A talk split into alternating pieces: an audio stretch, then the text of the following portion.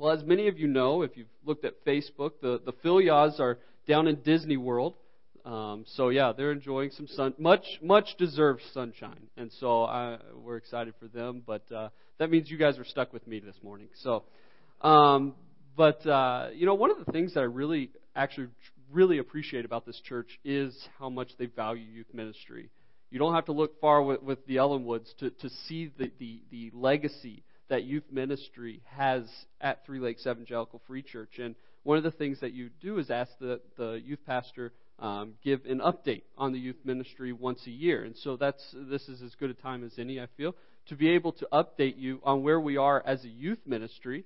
But also, my desire is to also talk with you about what we are studying as a youth ministry. So I'll do like last year where it's kind of two sermons in one. So, but don't worry, I'll try to stay close to the time. But most of you know I'm from the South, deep South, Arkansas. And one of the famous, probably one of the biggest celebrities in the South who's not a football player would be Jeff Foxworthy. Okay, few of you know he's made his way up here. And one of his most famous jokes is the "you might be a redneck" jokes, right? Okay, some of you are familiar with it. Well, I actually, as I was preparing this sermon, found "you might be a youth pastor if" jokes. Do you want to hear them? I'll let you determine which ones are true of me. If more of your Facebook friends are under the age of 18 than over, you might be a youth pastor. If you can wear a different youth event t-shirt every day of the week, you might be a youth pastor. I like this one. If you don't get invited to elder meetings, but your ministry is a frequent conversation of most all of them,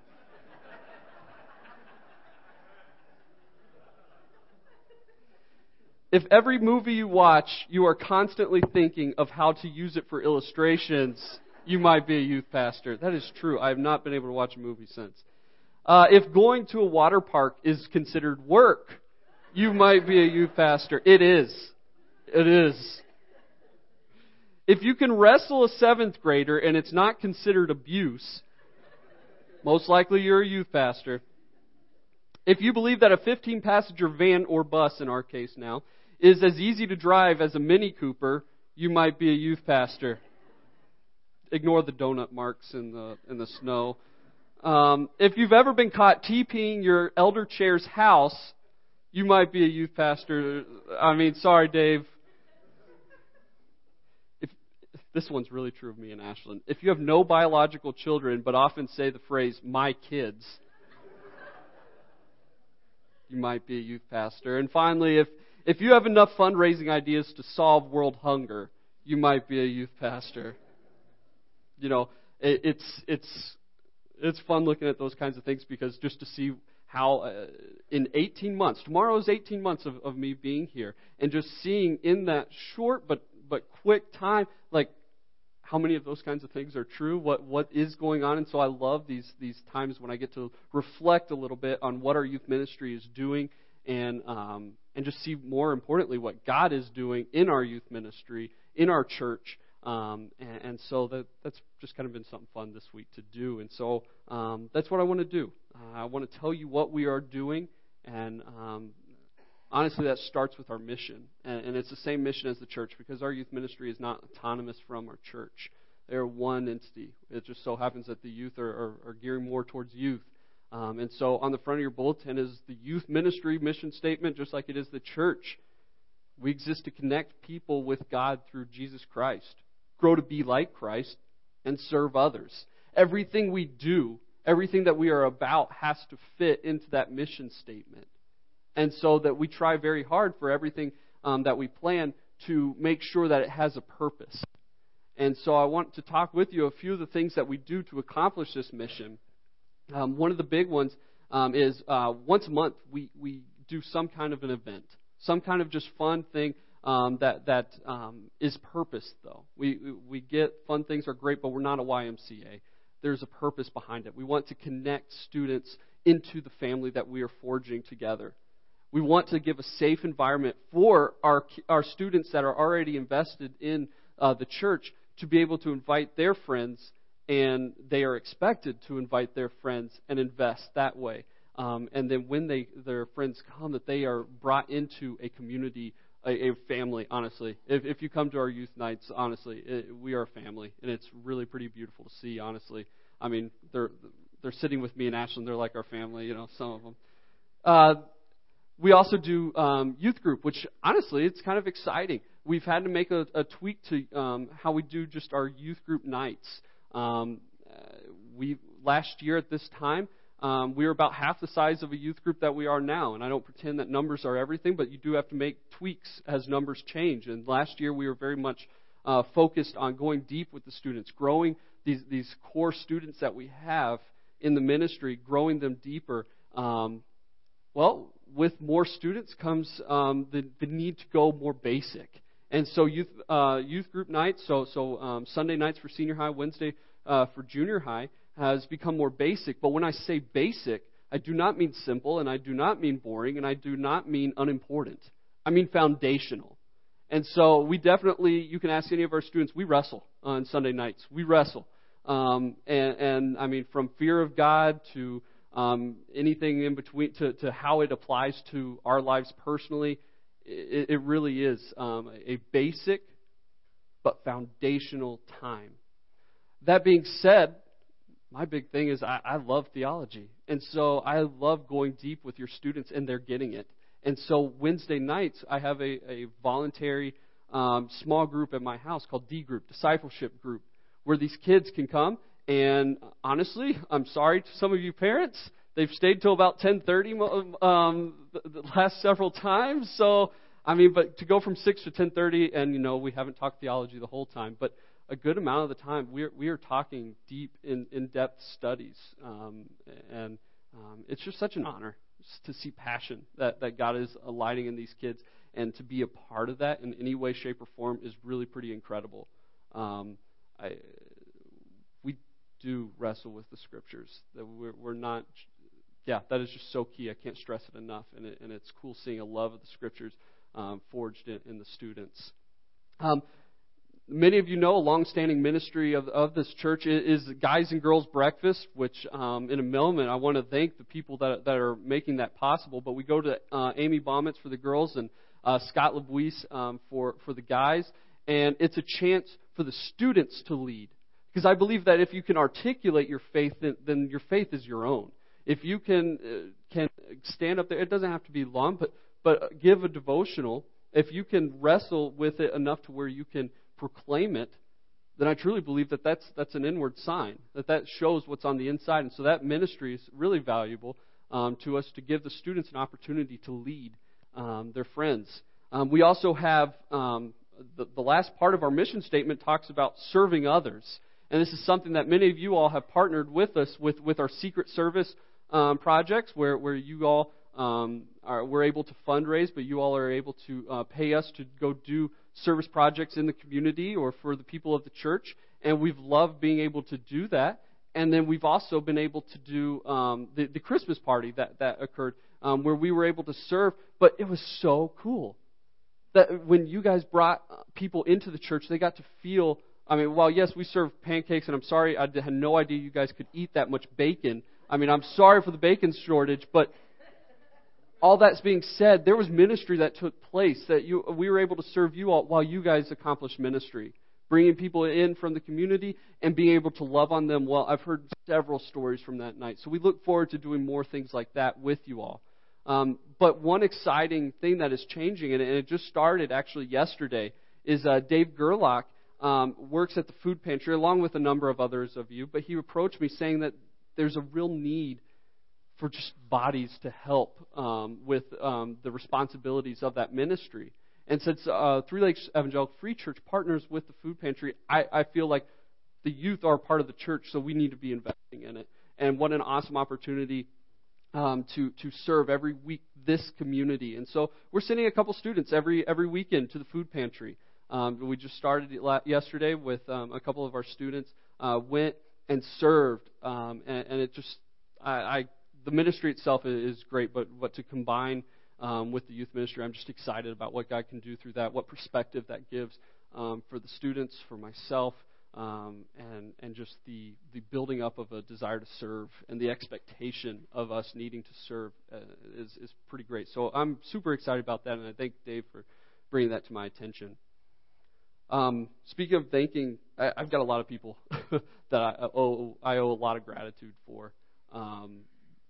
All these different things, these are the largest part of our ministry are all these different things that I've said. There are definitely others, but I can't do it all. Ministry is relational, and besides that, I just need help putting it all together. And so I want to take a moment and just really thank a lot of you who have invested a lot in these students, and start with Gary and Amy Baumitz. I see them over in the corner. I'll embarrass them. Amy, as I said, she runs our girls' breakfast and is more than willing to step in to on these long conference nights with junior hires, going to Minneapolis, enduring bus rides, and so thank you, Amy and Gary. Goodness, he doesn't just do it for a night; he'll do it every week. He was one of our main junior high volunteers, and so every week. He comes out here and loves on the junior high students, and even will fill in for me if needed. And so I just a huge thank you to you guys. Josh Welsh, who I know he's unfortunately not able to be here. What a privilege it is to see a person with such passion for the Lord and see that just overflow all over our students. If you haven't had the chance to talk to Josh, take time. It really is neat to have him a part of the ministry, and just, again, what he does is invaluable. Jackie and Brandon Sharp have had a long ministry here. I don't see them here this morning. They've had a long history of being a part of the youth ministry program here in Three Lakes. Even when working multiple jobs and little baby CeCe comes along, when life gets crazy, their priority is still the youth of this community. And it's, again, just from small groups to just crowd control to having kids over, I just really am grateful for a team teaming up with Jackie and Brandon. Scott LeBouise, they must have known I was going to call them out because they all have run away, because I don't see Scott either.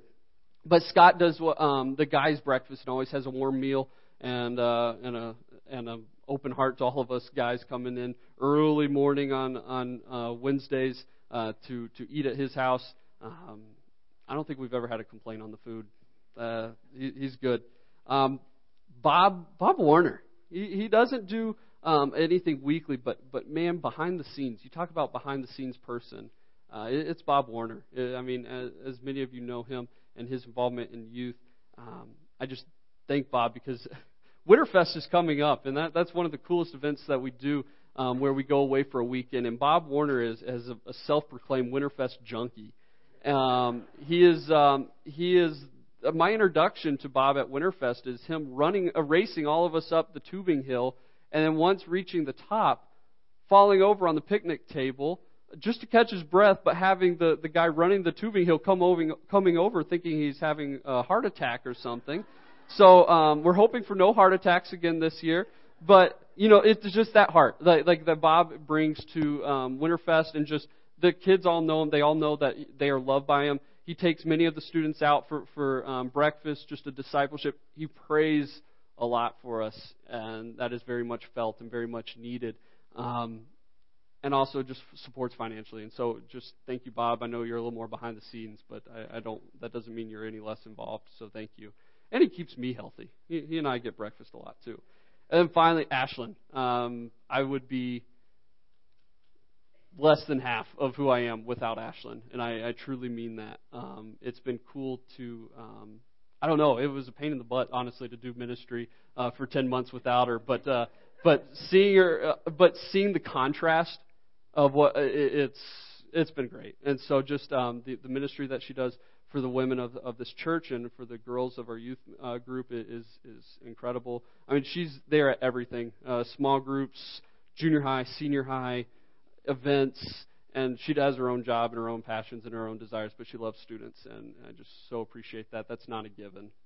And so, like I said, I owe all of them a huge thanks, and I know many of you have supported us in many ways, and so just a big thank you from my heart. None of what we do is possible without your guys' help in that. I could go on and tell how these, some of the good things that are going on that God's doing in our ministry, but I know I'm less than enthusiastic as we have some bright-eyed, bushy-tailed students who are just eagerly excited about coming and sharing a little bit about just what God is doing in their own lives, because I think it's more important that you hear from them, from their mouths, and get excited because of them than just me standing up here telling it. So guys, come on up. Al, can I get this mic? Thank you. Why don't you come over here so you're not getting blasted by that?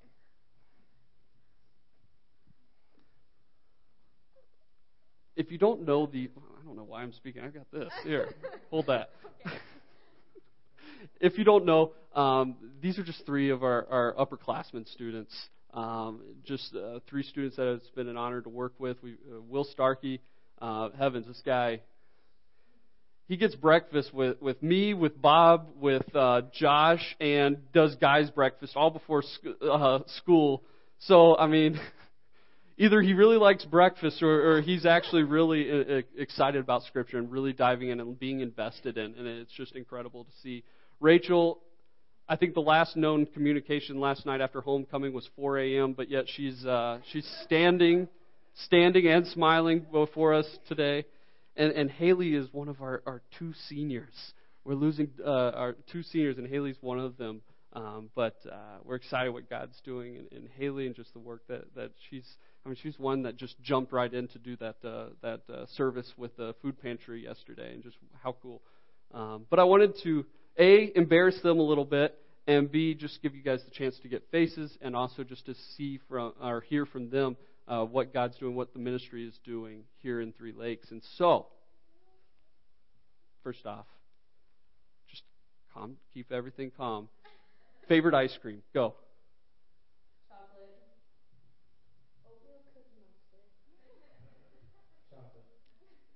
Chocolate. I like Oatmeal Cookie Monster. Good lickety reference. All right, right there. Awesome. Now we'll get a little bit harder, though. But I want to ask, what is something from this year, an event, a message, or something specifically that, of course, that I said or anything? But if you can think of something else that could possibly have been said that was more valuable, then you can share that. But give just something that has been impactful, and just tell a quick story about why.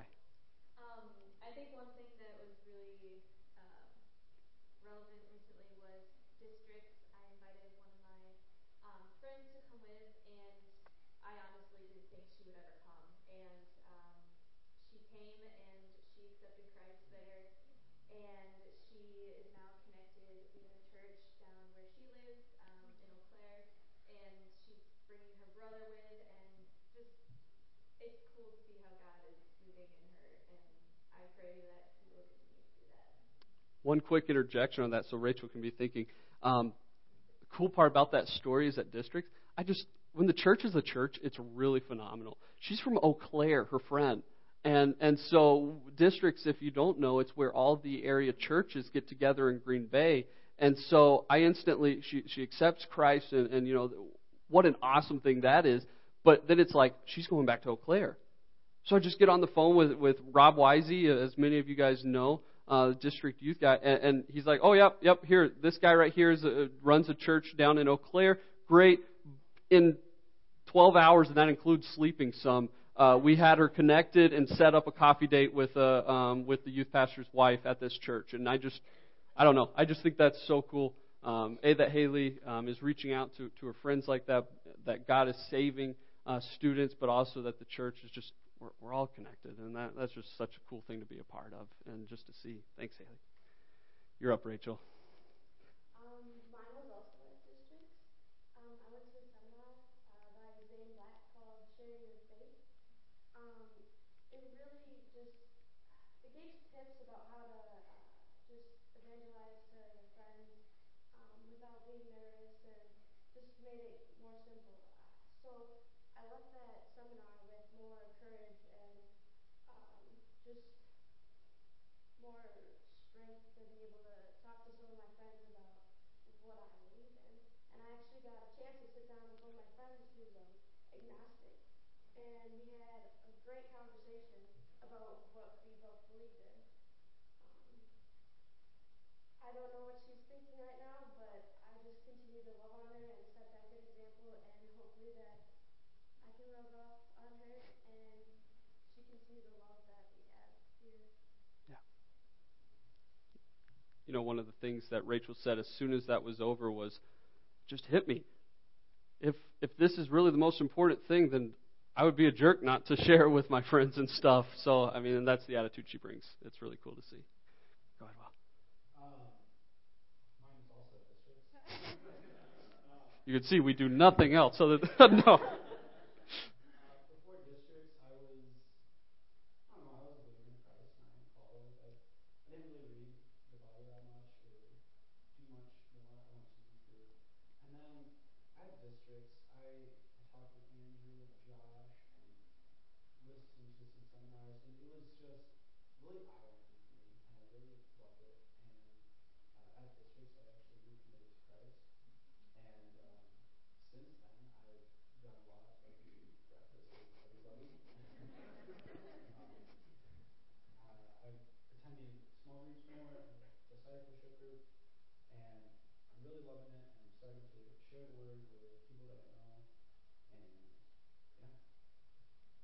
Great, Will. Like I said, just great guy. You need to get to know Will. Last question. What is something specifically that each one of you just have been wrestling with this year? A little bit into your lives, but what's something that God has been teaching, training? What is he doing in your heart right now? Or something through this year? I think one thing that I've been shown really recently is just the love that God has for us. And, like, it's just overwhelming, and you can't comprehend it, and it's just, it's amazing, and I've been seeing it everywhere, being shown through the church, through the youth ministry, through family and friends. It's just incredible. So, yeah, there's a lot that I've been wrestling with recently, but that's one of the main things. Great. One thing I've learned this year is to really put all my trust in the Lord, because he's awesome, and he has a plan for me that's perfect, and that's one of the things I was struggling with, is with future plans and trying to figure that out by myself. But then I realized that I can't do that by myself. So he's going to reveal my future to me, and he's not going to hide it, and he's going to help me, and it's going to be awesome because he's awesome. Amen. I've learned a lot about patience, definitely, and just that I can't do everything, and that I need God to help me through a lot of things. And I struggled with that a lot before. I always put a lot of pressure on myself, but I know that God's there, and he's going to help me through everything. And like Rachel said, he's got a plan for me, and he knows exactly where I'm going. I may not. I might have an idea, but I'm going where he wants me. Thanks, guys. We won't embarrass you anymore. Thank you, guys.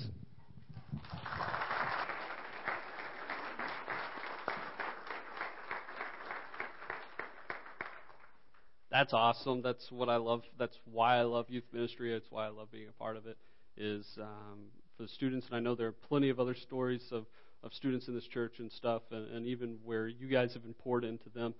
These are just a few, honestly, and thank you guys for doing that.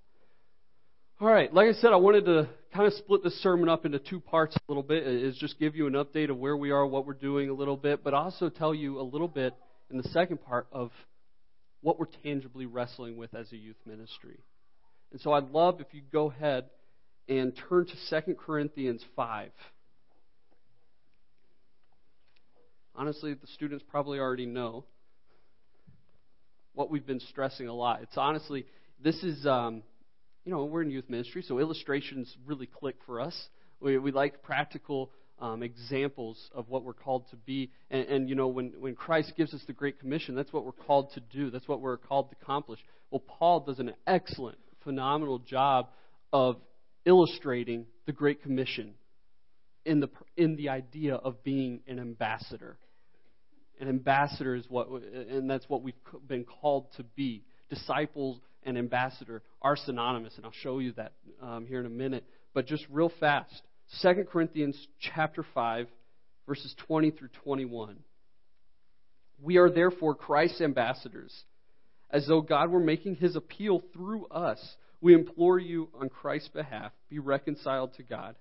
God made him who had no sin to be sin for us, so that in him we might become the righteousness of God. As I was looking at these, it's important. Whenever you come to any illustration, well, no, it's not Scripture. You need to know what technically the illustration is, how it applies and all that. And so I just looked up a definition of what an ambassador is, not necessarily in the spiritual sense, but just for the sake of the illustration. And so I came up with this quote about what an ambassador is, this definition. It says, an ambassador is a dignitary whose job is to live for a period of time in a foreign land, intentionally building and developing relationships with the people of the foreign land and purposefully representing to those people the desires of his king or nation. And I think when we break this definition down, we actually get a beautifully accurate picture of what we are called to do, a very tangible representation of the Great Commission. And so to start, it says that an ambassador is a dignitary. It does no good for the United States to send me over to China to be an ambassador. I have no authority. I have no high rank. I have no office. It would be worthless. And you see how as believers, we couldn't reach a higher office than being, as Romans says, sons and daughters of Christ and co-heirs. I know we don't necessarily think of ourselves in these terms all the time, but I really wish we would, because when we see the authority that we have been given through Christ, it's incredible. So we have the right to be these ambassadors that we're talking about. It says to live for a period of time in a foreign land. This is actually what we'll be wrestling with this year at Winterfest, is what it means to be a sojourner, to be an alien in a foreign land. You all know we're not here permanently. This is not our home. A United States ambassador doesn't just stay in the United States. He must go to this foreign land because he has a job to do in the foreign land. And so there's a disconnect if we stay in the United States, if we stay in our bubble, if we stay in our comfort zone, so to speak. We have to go. And looking at our lives, this isn't our home. And you all know this, but it's a matter of living this out. It's only for a period of time. We are called to, from the definition, the role of an ambassador is to intentionally build and develop relationships with the people of the foreign land. So not only do you go to a foreign land, but you have to build relationships. That's your job, is to build these relationships with this other country, because there's a purpose behind that. That's not the end goal, is just to build relationships, but that's important. You can't sit in your embassy and expect to be doing a good job. You must be out with the people, working with them, building up those relationships, because you have a purpose, and that purpose is in the end of this definition, where it says, representing to those people the desires of his king or nation. That's the purpose behind all the relationships that you build, is to be representing to them your nation, your king. And I don't think it's hard to draw the conclusion of what we are called to do as believers, as when Paul says, be an ambassador, we are called to build relationships in this foreign land as dignitaries in order to represent God to them, who he is, living in the way that Christ has laid before us, to be bold. That's our purpose. That's our goal. And I get, like I said, that this is not a new concept to many of you. But I think that there is a huge difference between knowledge and application. There's a huge chasm that has to be crossed. And it's very difficult. Honestly, isn't this, if we're honest with ourselves, isn't this the issue that the Pharisees had in the New Testament? They knew the things that needed to be done. They knew the things that needed to be said, but it never translated from head to heart. And so they struggled mightily because they missed everything, because it didn't make its way to their heart. They didn't understand what their purpose was, so they missed Christ entirely. And I feel like as I was researching, Every Barna Group survey is saying that this is what's struggling with the church today. If you look at the from even just divorce to just how we live our lives, what movies we watch, the things that we say, percentage-wise, we're not that much different. And it's kind of shocking if you look at just the percentage of non-believers to professing believers. And now I get that those can be skewed a little bit, but the reality is still there. Are we really being ambassadors, or are we conforming to the world or to the nation that we've gone to? We've taken the head knowledge that we know. Is it making an impact on our heart? That's hard. That's hard to say, honestly, but I'm guilty of it as well. But I love how Francis Chan illustrates the issue. I mean, Francis Chan is always good for an illustration, but ultimately he says it's kind of like a game of Simon Says. Simon says, jump up and down. You jump up and down. Simon says, spin around. You spin around. What if a kid was just sitting there and we say, all right, Simon says, jump up and down, and I'm jumping up and down in my heart. Doesn't really work. Or he goes a step further and says, when his daughter comes home from school, if her room's a wreck, he goes, hey, you need to go clean your room. And so she says, oh, okay. Comes back a half hour later and says, Dad, guess what? I memorized what you said. You said, clean your room. I took it a step further. I memorized it in the Greek. I know what the Greek says. Could you make some cookies? I've got friends coming over here in a half hour, and we're going to study what it means to clean your room. Obedience is obedience, guys. We can't take what the Scriptures say and call us to do and take it differently than what Simon would say. And yet I feel like that's where the disconnect is. And so, like I said, I'm not one to play a guilt trip. I'm not one to bash our students or us. I just want to look honestly at the issue, but see, why is that? What can we do? What are we wrestling with that needs to happen? And I looked this week, and two really interesting stories stuck out in my mind, and they're very similar. One, think of the time when the disciples, again, disciples and ambassadors, they're the same thing. The disciples were hand-trained ambassadors by Christ. And think of the time when they got in a boat with Jesus, and a storm kicks up. And they become very afraid, saying, that they're all going to die. Jesus is laying right there, and just like, we are all going to die. Jesus wakes up, and Jesus gets up and calms the water and says, where's your faith? The second story is again, similar to it, where the disciples, again, are in a boat, sailing out, and Jesus walks to them on water. And then Peter starts to walk out to Jesus, right? We know these stories. But then Peter gets distracted by the waves at his feet, by the reality of, I'm walking on water. Takes his eyes off of Jesus and starts following. Jesus grabs him and says, you of little faith. It's interesting. I really think faith is the key to all of this. Because when you look at those stories, what is the antagonist in the story? Is it the waves? Is it the storms? No. No, honestly, those are wonderful things in life. They don't always seem it, but it says that the storms in life are what grow our faith. They strengthen our faith. That's why we should be able to rejoice and take joy in the struggles of our lives. No, the waves are and the storm are great. What's the impact? It's the boat. The boat that when it gets rocked, we start to freak out. We start to be distracted because our boat isn't doing what a boat should be able to do. And so I'm nervous, and now I'm taking my eyes off of the fact that I have Jesus. Or that when I step off of my boat and I start going just a little bit, when I start realizing, oh, my friends are back in the boat. Oh, I'm on water. This isn't normal.